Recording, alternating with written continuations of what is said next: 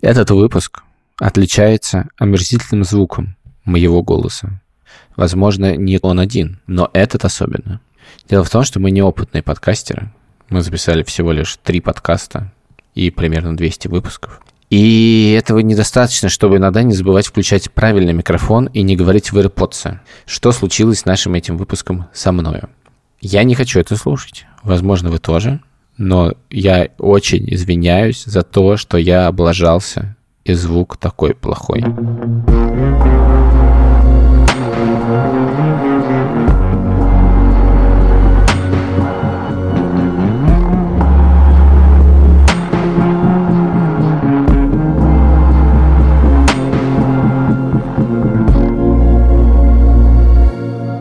Привет, это подкаст «Новая волна», подкаст Ильи Красильщика и Саши Поливанова о том, что нас окружает после 24 февраля 2022 года. Окружает нас все время разное. Меня зовут Саша Поливанов. И меня зовут Илья Красильщик. Мы делаем этот подкаст вместе со студией «Либо-либо». Спасибо ей большое. Согласились. В моем Фейсбуке, Инстаграме и, кажется, все, э, последние недели э, люди публикуют фотографии о том, как они год назад все бросали и срывались в непонятно сколько длящуюся иммиграцию. Прошел год, и как будто бы хочется поговорить об этом годе. Вот про что мы сегодня будем говорить. Согласились. А у тебя сегодня хорошая роль.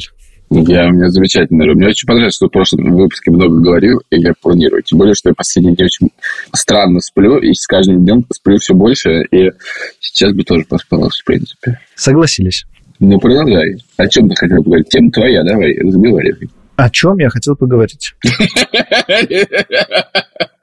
Я очень рад, что я уехал. Я вот помню начало самого марта, но я впал вообще в какой-то ступор и не мог принять никаких решений. Я уже рассказывал это, что моя жена Таня принимала все самые важные решения, поменять деньги, когда мы уезжаем и так далее.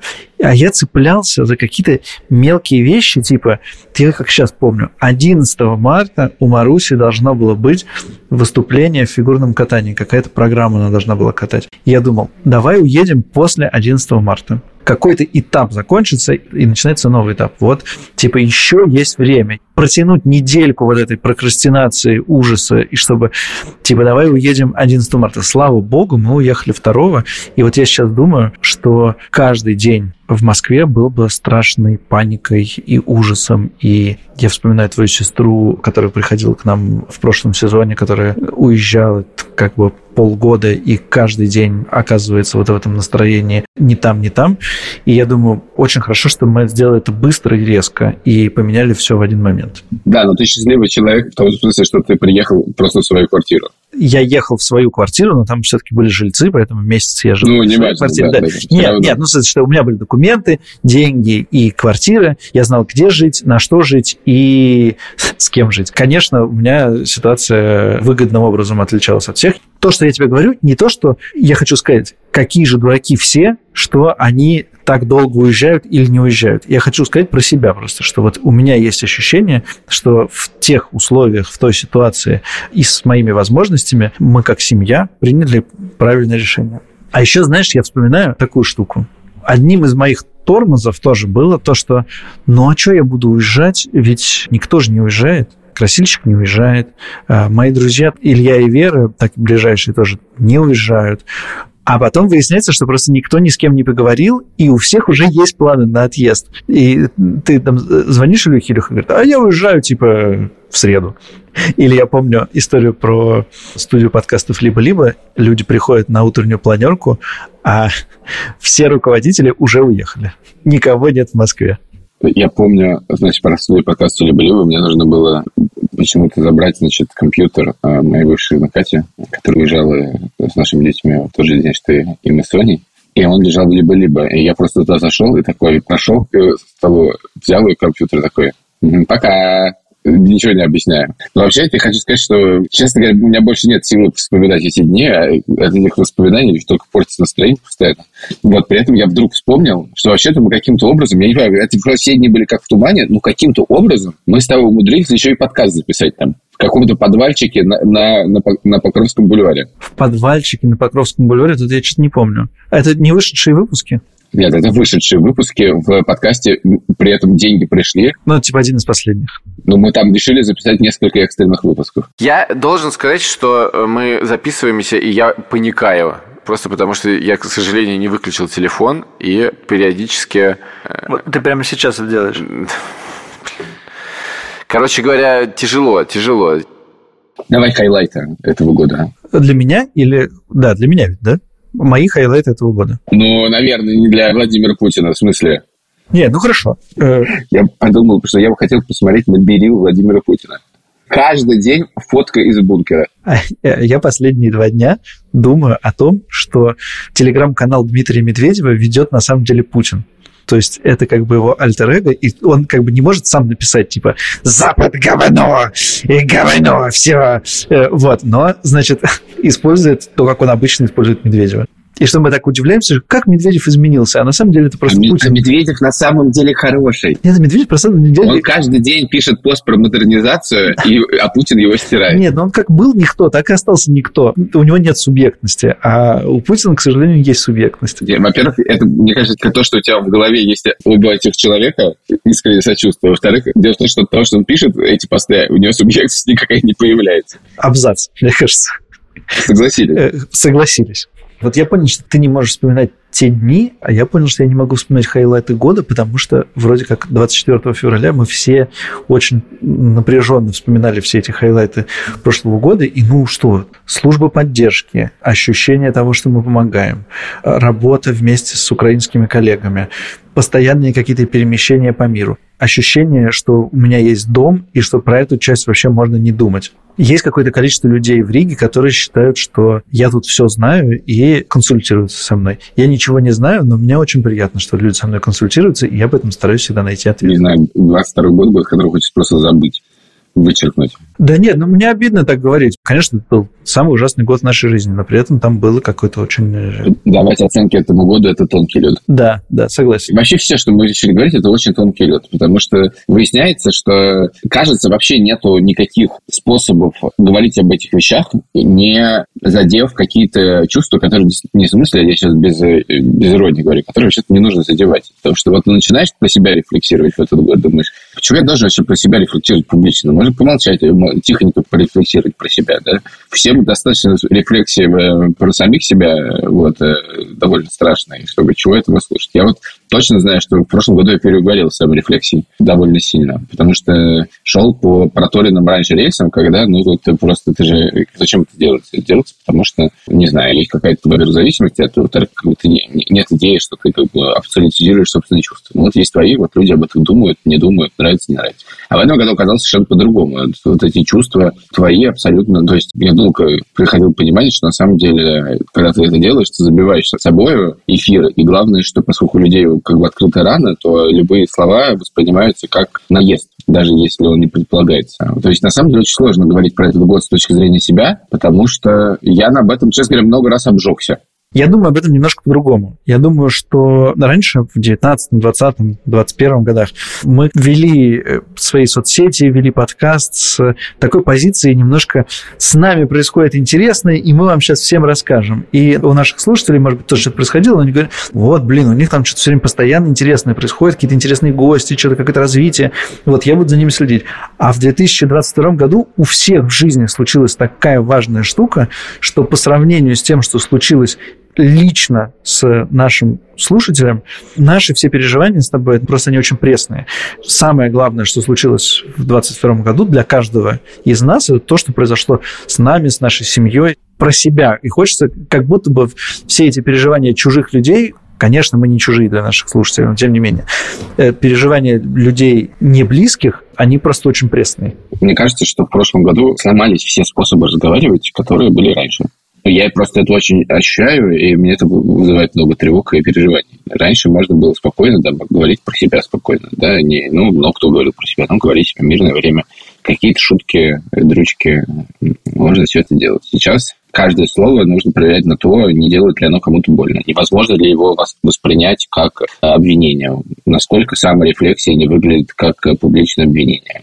Начинаешь говорить что-то про себя, начинаешь жаловаться. Насколько ты вообще имеешь право жаловаться? Вообще ты просто не имеешь права жаловаться. При этом, опять же, имеешь ли ты в виду абсолютизировать свои, даже не страдания, а переживания? Ну, конечно, нет. Да? Рядом есть. Сколько дисклеймеров нужно ставить вокруг одной фразы, чтобы не сойти просто за идиота? Вот один дисклеймер не поставил, и все. У этого всего есть хороший ответ. Ну, можно просто ничего не говорить. Но если ты ничего не говоришь, то это есть свои проблемы. А чего ж ты молчишь, ты, дорогой друг, когда твоя страна бомбит другую страну? А может, ты когда говоришь, что твоя страна бомбит другую страну, а может перестать уже нас, э, россиян, которых заебали все, бесконечно напоминать, что наша страна, мы вообще-то это знаем да, а вот если мы знаем, а вот и тут как бы, а ну и что, что знаем, давайте напоминать, говорят, говорят украинцы, которых ты уважаешь и вообще как бы испытываешь к ним очень много чувств. Знаете, на самом деле, вот я э, еще вот вчера, позавчера, вот мы записываемся сегодня, значит, в Грузии отозвали закон об агентах, который как бы, они говорят, что он слово, слово американский закон, на самом деле слово, слово российский закон. И я видел в грузинской чате как огромное количество дискуссий между россиянами, выходить или не выходить. И на самом деле все упирается в то, что нет ответа на этот вопрос. На большинство вопросов нет ответов. Ты просто как бы идешь по велению сердца. Но сердце тебе говорит одно, а мозг тебе говорит другое. И они все время спорят между собой совершенно непонятно, потому что ну, это просто на примере этих протестов. Какого хера участвовать у россиян в грузинских протестах? Во-первых, потому что ну, не наше государство. Во-вторых, нашими разберемся, почему мы протестуем против другого государства. При этом, да, еще как бы есть россияне, а если как бы что там будет, а может подвести других россиян, да, если русские массово выходят на протесты в Грузии, которые там прячутся от российской власти, а что будет потом, что потом грузинские власти с этим сделают? Такие дискуссии. А с другой стороны, дискуссия такая, а что это вы приехали, и вот, значит, из страны, значит, там Грузия делает то, что делает Россия, вы опять не будете протестовать? А почему, почему сидеть тихо? Да, вот выходят люди, которые знают, что такое закон об иноагентах. Да, во многом из-за него уехали. Естественно, не, не только из-за него, но и из-за него в том числе, потому что он много к чему другому привел. И эта дискуссия идет все время, все время, все время. Да, то есть, на самом деле, мы оказались в мире, в котором раньше были какие-то способы, не знаю, найти какой-то хороший путь, в котором есть, э, ну, в общем, ты в целом э, чувствуешь, что все окей. Вот в этом пути, да, может, там кто-то кому-то что-то не нравится, но это не так важно, да не так важно, в смысле, не потому, что не, не, это, не, это тебе не важно, а потому что это, в смысле, в общественной дискуссии нужно снимать какую-то 25-ю позицию. Сейчас совершенно, совершенно не так. Мне кажется, что я просто с тобой не согласен базово, потому что, ну а что, раньше ты как бы какие-то дел, делал дела не по велению сердца а, э, или не по велению разума, э, а что раньше как бы были какие-то простые решения, тоже простые да, решения? Да, были простые, решения, были простые решения. Вы сажаете Навального, выходишь на улицу. Решения были гораздо проще. А я сейчас читаю дискуссии про то, что решения нету. То есть невозможно логикой прийти к решению. Потому что рядом может быть другая логика, которая будет абсолютно точно так же логичной с другим решением. В той же самой социальной группе. Но при этом, когда в этих чатах сидят россияне и говорят, слушайте, ну это демократия, если правительство так решило, то пусть оно так решило, за него проголосовали, пишут русские. А вообще, а вот скажите, к нам грузины забегают с глазами слезящимися, как бы думаете, а это опасно им воду дать или не опасно им воду дать? Вот тут, конечно, я хочу просто как бы... Ну, видишь, значит, все-таки есть простые решения. Есть, очевидно, плохие решения. С этим проблем никогда не было. А что ты не согласен? Я не понимаю, что ты не согласен? Я не согласен вот почему. Что мне кажется, что и раньше я жил не то, чтобы заглядывая на много шагов вперед. И очень часто решал не исходя из каких-то соображений о том, что правильно надо или так далее, а просто из э, соображений, что вот сейчас мне кажется, что нужно сделать что-то такое. И сейчас я тоже так думаю. Ага, хорошо, пример типа, про то, что ты тоже так думаешь. Значит, я понимаю, грузинские примеры далековато, я тебе близкие примеры. Итак, Латвия. Декабрь 2022 года. Происходит скандал с телеканалом «Дождь». Российские журналисты возмущены. Что же делает Латвия? Это же угроза свободе слова и вообще как бы херь какая-то. Так. Ты был тоже возмущен. Как себя вести в этой ситуации? Правильно. Я тебе хочу сказать, что и раньше были сложные решения в жизни. Нет, вот какое здесь должно быть решение? Давай, прими сложное решение. Подожди, мы же вроде с тобой его и приняли. В смысле, поддержи как-то... Не, не, не, не я не про службу поддержки. Я про тебя. Я тоже про себя. Мы не публично поддержали коллег, публично оставили подпись в какой-то там петиции. Что еще? Ты, я про тебя, как хорошо, я, Поливанова хорошо, говорю. Ну, хорошо, я это сделал. Нет, ты не публично возмущался, а публично молчал. Или не молчал, я не помню. Слушай, нет, у меня, у меня была позиция, что мне всех жалко, и я, по-моему, ее и транслировал. Да, кстати, это еще одна вещь, что ты э, оказаться в ситуации, когда э, позиция всех жалко, и давайте просто закончим, является тоже очень плохой. Это ужасно, на самом деле. То есть невозможно просто сказать, что мне всех жалко. Да почему невозможно-то? Мне жалко русских солдатиков, которые стреляют в Украину. Нет, мне их не жалко. Вот, значит, не всех жалко. Ты мне спрашиваешь про дождь, потом происходишь на солдат. Я вообще не понимаю, как мы здесь оказались. Это называется стрессовое интервью. Согласились перейдем к следующей проблеме.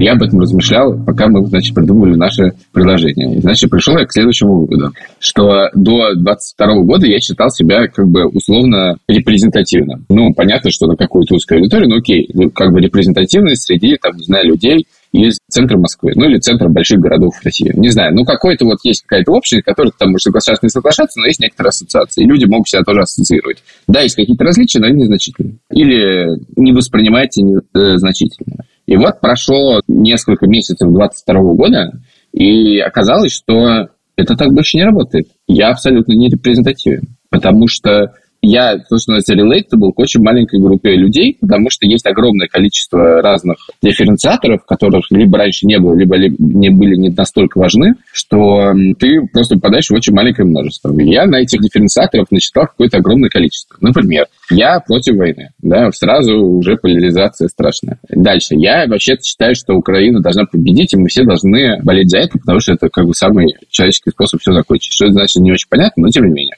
Отсекается сразу огромное количество людей, которые как бы не готовы э, желать победы другой стране ни за что никогда. Не близко мне позиция, но она существует. Третья вещь. Я топлю за то, что есть персональная у людей ответственность за то, что случилось. Это просто как бы делает меня сразу красной тряпкой среди огромного количества людей. При этом у меня, а, есть деньги, очень важная вещь. У меня есть израильский паспорт, жесть какая важная вещь. И я жил в Грузии, дифференциатор не, не радикальный, но я просто даже вижу, знаешь, по вот этим сейчас э, митингам про, значит, закон об иноагентах в Грузии, я вижу, когда это кидаю, я как бы в этом, я вчера, значит, два часа смотрел прямой эфир телеканала «Формула», будучи в Берлине, и я вижу при этом, что я вот кидаю в наш, значит, чатик, где ты есть, и это никому вообще не интересует. Ну, потому что никто в этом чатике не жил в Грузии. А как бы это важная вещь. А других интересует, что происходит в других странах, где они живут. А сейчас я вообще приехал в Берлин, это сразу, типа, вообще отдельный мир. И вот ты знаешь, это по нашему каналу. Да, есть много желающих читать про Берлин. Люди эти в Берлине находятся. А, а остальным, типа, блин, что ты задрал ты своим Берлином. Короче говоря,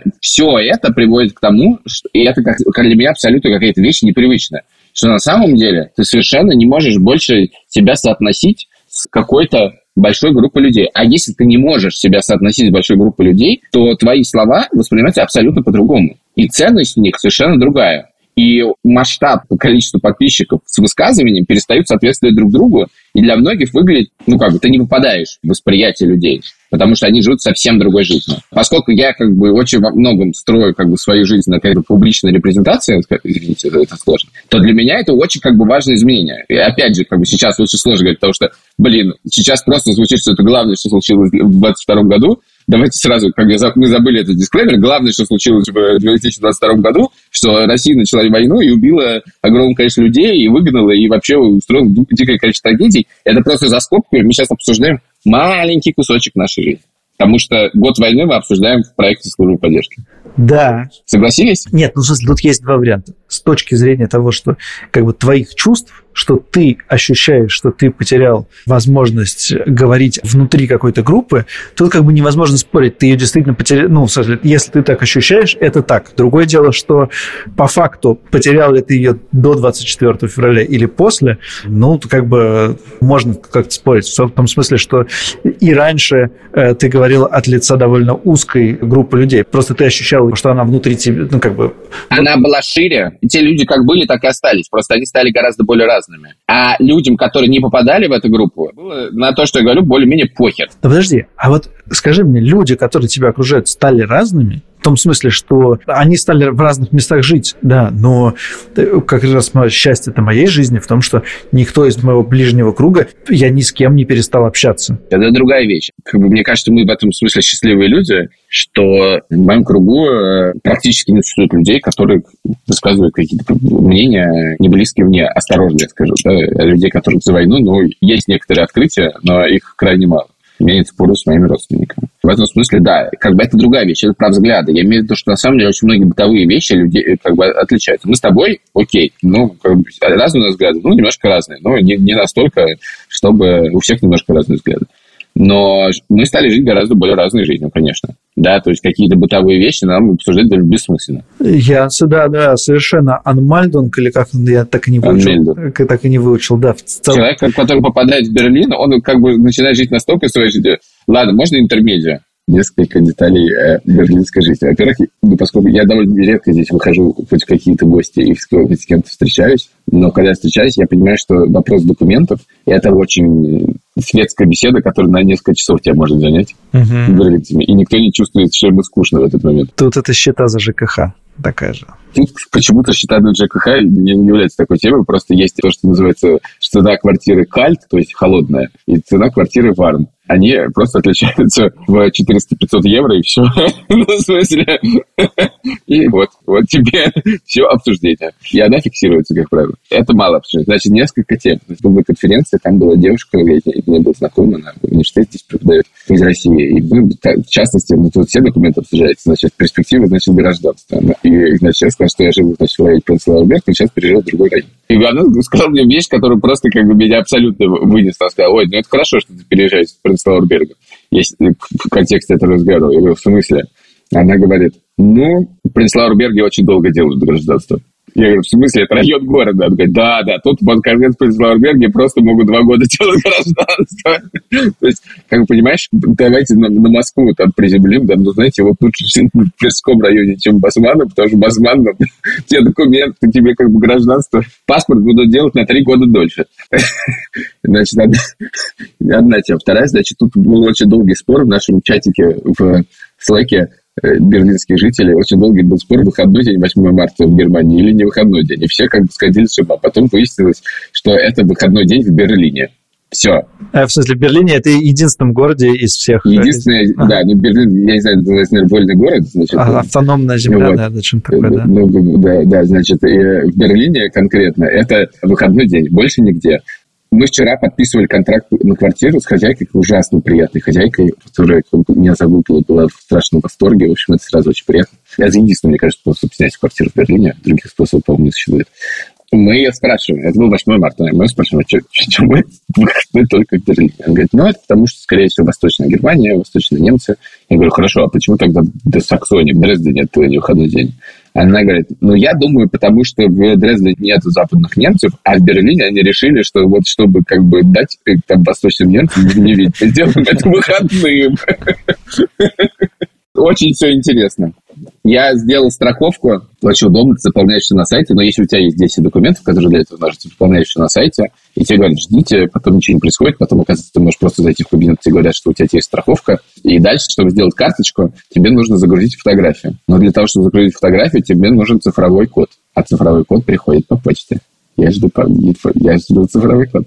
Я хотел сказать, что 8 марта мы с тобой даже обсудили в маленьком бонусном выпуске, который выходит в платном телеграм-канале «Либо-либо». Подписывайтесь. Подписывайтесь, чтобы слушать э, мнение двух мужиков по поводу 8 марта. Я устал, что все вокруг жалуются. Я понял, что мне хочется даже в каких-то местах специально быть каким-то восторженным идиотом, не замечать каких-то проблем, просто чтобы баланс соблюсти, потому что мне кажется, что это на таком количестве уровней странные эмоции. Во-первых, есть кому пожаловаться больше, чем нам. Это давайте оставим за скобками, потому что, ну, когда ты жалуешься, тебе все равно хочется пожаловаться, несмотря, ну, как бы обесценивать свои как бы, переживания тоже не стоит. Но, тем не менее, да, все-таки я об этом часто думаю. Потом, когда у тебя эмоция только такая, типа, мне плохо, мне плохо, мне плохо, то это это очень тяжело жить в этом. Я вот встречаю на улице регулярно известного российского журналиста. И каждый наш разговор, даже о том, как сыграли Манчестер Юнайтед и Ливерпуль, хотел, казалось бы, 7-0, как бы можно о чем-то поговорить, все равно сворачивает на то, что я хочу в Россию, мне плохо. Жизнь тоска. В любом месте мира, кроме Москвы я чувствую какое-то, не знаю, даже личное какое-то оскорбление, что все вокруг жалуются. Поэтому иногда случаются какие-то смешные оверреакции. Ну, когда человек жалуется по делу, и э, как бы хочет со мной серьезно это обсудить, а я ему говорю, да ты чего жалуешься, ты посмотри за окно, солнце, давай поедем на море. Это тоже выглядит довольно... Знаешь, я узнал, что у этого есть название, у того, что ты делаешь. Так. Это называется токсичный позитив. Вот. Это обесценивать чувство другого, объясняя ему, что все на самом деле хорошо. Я мастер этого жанра, если что. Да блин, я хотел назвать себя мастером этого жанра. Тоже мастер этого жанра, совершенно точно. Это у тебя есть классическая вещь, когда у меня начинается в ноябре депрессия, ты говоришь, да это у тебя в ноябре всегда происходит депрессия. Лучше, что может услышать человек в депрессии. Да, блин, у тебя как бы постоянно хочешь застрелиться, что-то хочешь. Это не, кстати, я ничего позитивного не предлагаю. Это, это просто токсичность. Это без, без позитива. Да, я тебе про жалобы хотел ответить. Это действительно страшно задолбало, но у этого есть другая, просто неприлично радоваться. А я вот этого не чувствую. Что ты радуешься? Война идет. Да, но мне никто так не говорил за этот год. Очень много людей сказали, что они перестали радоваться футболу и не могут его смотреть больше. Я встретил в Риге одного комментатора телеканала Матч ТВ, бывшего, который сказал, что он не посмотрел ни одного матча чемпионата мира, э, потому что он ну, просто не может, отрезало. Вот, у меня этого совершенно нет. Я начал, я наоборот, как бы с первого дня здесь начал специально много ходить, как бы, чтобы у меня была какая-то жизнь, не связанная с постоянными переживаниями э, войны, чтобы была какая-то возможность э, думать о чем-то другом. Спорт, шахматы, футбол, просмотр футбола, какие-то прогулки с друзьями не связаны с этим. Просто это... Я вообще не чувствовал... У меня вот этого чувства, типа, я не могу радоваться или я не могу проявлять какие-то чувства. Но у меня этого не было. Я сформулировал где-то гипотезы по этому поводу. Помимо того, что я очень рад за тебя, гипотеза такая, поскольку очевидно, что 22 год, ну, не очевидно, это год радикализации. А, ну, война – это радикализация. Люди радикализируются, и чем более человек радикален, тем больше он по этому поводу высказывается, и тем громче слышны радикальные голоса. Это такое пространство, которое, ну, соответственно, оно становится очень опасным. Это приводит к тому, что на самом деле... Ну, то есть у меня сейчас гипотеза, я это не очень хорошо додумал, но у меня ощущение, что на самом деле 22 год ужасно лицемерный год. Так. С точки зрения людей. Потому что ты свои чувства пытаешься адаптировать к норме некоторой, выдуманной. Да, вот это про то, что жалуются. Люди жалуются во много... Ну, во-первых, люди жалуются часто, потому что им действительно херово, и это можно понять. Но вот это вот, типа, радоваться неприлично. Я не буду радоваться. Хотя на самом деле в душе я радуюсь. А жаловаться неприлично. Почему? Потому что кому-то хуже. Поэтому я буду, не знаю, радоваться, да, и говорить, что у меня все хорошо. А говорить о том, что ты думаешь по поводу происходящего, нужно ужасно осторожно. Это не вопрос, как хорошо ты думаешь или плохо ты думаешь. Это вопрос того, как бы это будет услышано. Поэтому я буду говорить одно, чувствуя другое. То есть я на самом деле говорю о том, что слова с чувствами очень сильно разошлись. Угу. А я, знаешь, что, что подумал? Что ты думаешь? В связи с этим, то, то, что ты говоришь, буквально, что нам же очень помогает чувствовать и как бы определять свою позицию по какому-то вопросу то, что сказали другие люди условно, Юрий Дудь сказал, надо идти на митинг за Навального, и действительно, благодаря этому пришло много людей, потому что так это устроено. А сейчас всех публичных людей как будто бы не стало. Или потому что они сами считают, что они, например, не имеют права говорить о чем-то, да, понятно, что те, кто уехал, с трудом могут говорить что-то и советовать людям, которые остались. Те, кто остались, тем более как бы молчат. Так получилось, что исчезли публичные фигуры, на которых можно как-то ориентироваться. И от этого стало тяжело, и ощущение ощущение, что как бы мои чувства никто не выражает. Я прям ждал, думал, блин, ну вот, значит, э, Юрий Шевчук должен какую-то антивоенную песню сделать такую, которая была бы буквально как там, я не знаю, как это все, что останется после меня, такого масштаба какой-то песни. Теперь фраза «это все, что останется после меня» звучит просто абсолютно как бы Блин, жесть. Вот это все, что останется после. Кошмар. Или там из того, что мне было бы интересно, там у Гребенщикова тоже нет такой как бы песни. Возможно, на каком-то уровне просто тех групп и исполнителей, которые сейчас на самом деле популярны, я просто их не знаю. Вот что-то и есть, да, Оксимирон что-то говорил, антивоенный альбом. Нет, ну, на да? самом деле антивоенных песен очень много. Да. Очень. Вот, ну как будто нет, ну как бы, да, не знаю. У Гребенщикова есть довольно великая песня, кстати, выпущенная. Она, он, правда, написал чуть до войны, но она абсолютно великая. Она называется «Ворожба».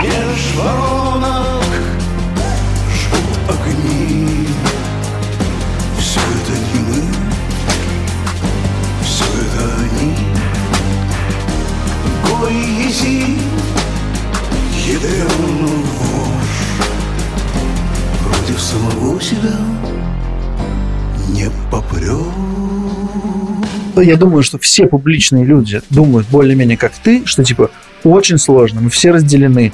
Э, что-нибудь скажешь, обязательно что-то получишь, какое-то непонимание от каких-то людей. Поэтому все замолчали, и от этого еще дополнительно сложно. И поэтому на тех, кто не молчит, еще дополнительно сваливается очень много вот этого, связанного с тем, что это надо где-то выплеснуть, а количество людей, которые говорят, просто их очень мало.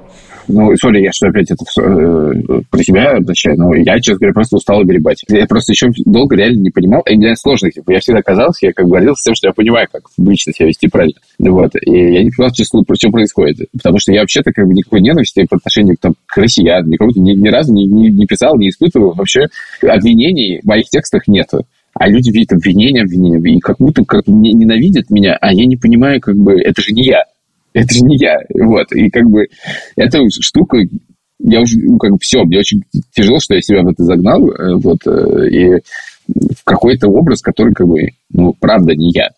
При этом, вот про то, что ты говоришь, про то, что все молчат, это же приводит к тому, что люди пытаются уловить некоторое как правильно, и начинают догадываться. И догадываются все, используя как бы для восприятия, да, для, для того, чтобы делать вывод, как бы виртуальное пространство, которое заполнено ненавистью. Оно заполнено ненавистью, потому что людям эту ненависть, которой очень много, страх, ненависть, нужно куда-то выплескивать. Его больше никуда не выплеснешь. И на самом деле, слава богу, что это, я надеюсь, в основном в виртуальное пространство выплескивать, а не в физический мир. Боюсь, что это тоже происходит в каком-то виде. Но при этом это тоже некоторое лицемерие и раздвоение реальности, потому что, опять, как мне кажется, то, что происходит в виртуальном пространстве, и то, на самом деле, что происходит на самом деле, все-таки по-прежнему эти две реальности разделяются. Это очень разные вещи. Потому что я этой ненависти в реальной жизни практически не вижу. Mm-hmm. И это, на самом деле, очень важная и ценная для меня вещь. Потому что, опять же, это все не социология, но как бы я, опять же, все как, как человек с нарциссической как адаптацией, как говорит психотерапевт. Ну-ка, что это значит? Нарциссическая адаптация – это значит, что ты нарцисс. Я не согласен, кстати, с твоим психотерапевтом. Ну, замечательно, спасибо. Честно говоря, мнение моего терапевта мне важно гораздо больше. И я тебе, более того, поскольку я год занимаюсь этим обсуждением, она права. Ты год занимаешься этим обсуждением, а со мной ты занимаешься пять лет. Да, да, да, спасибо. Да, да, да. Угу. Я занимаюсь тобой в режиме, да у тебя депрессия так каждый ноябрь. Зато это совершенно бесплатно. Я, более того, бьюсь об заклад, что ты не знаешь, что на самом деле, что значит нарцисс. А, ну-ка, насколько ты готов побиться об заклад? Э, согласились. Дальше. Ведь это же цветок. Да, ты тюльпан. Значит, э, я про, про другое хотел сказать, это как бы ведет нас совершенно не в ту сторону. Можно я просто хотел говорить, что я... Да, господи ты, боже мой, ты будешь астра. Еще гвоздика скажи. Люпин! Люпин это же вообще как трава. А, нет, ты Василек. Хотя в моей жизни, в моей жизни ты не забудка.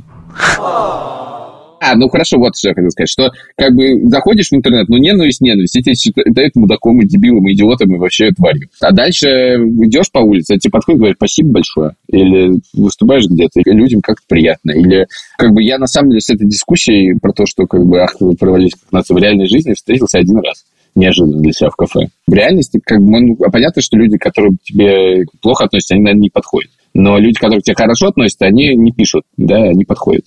Поэтому это, мне кажется, это два мира очень разные. Это на самом деле, вот даже если взять службу поддержки. Вот у нас есть люди с российскими паспортами, есть люди с украинскими паспортами. Вот люди с российскими паспортами не палятся, потому что это опасно с точки зрения российского государства, а люди с украинскими паспортами не палятся, потому что это опасно с точки зрения украинского общественного мнения для них.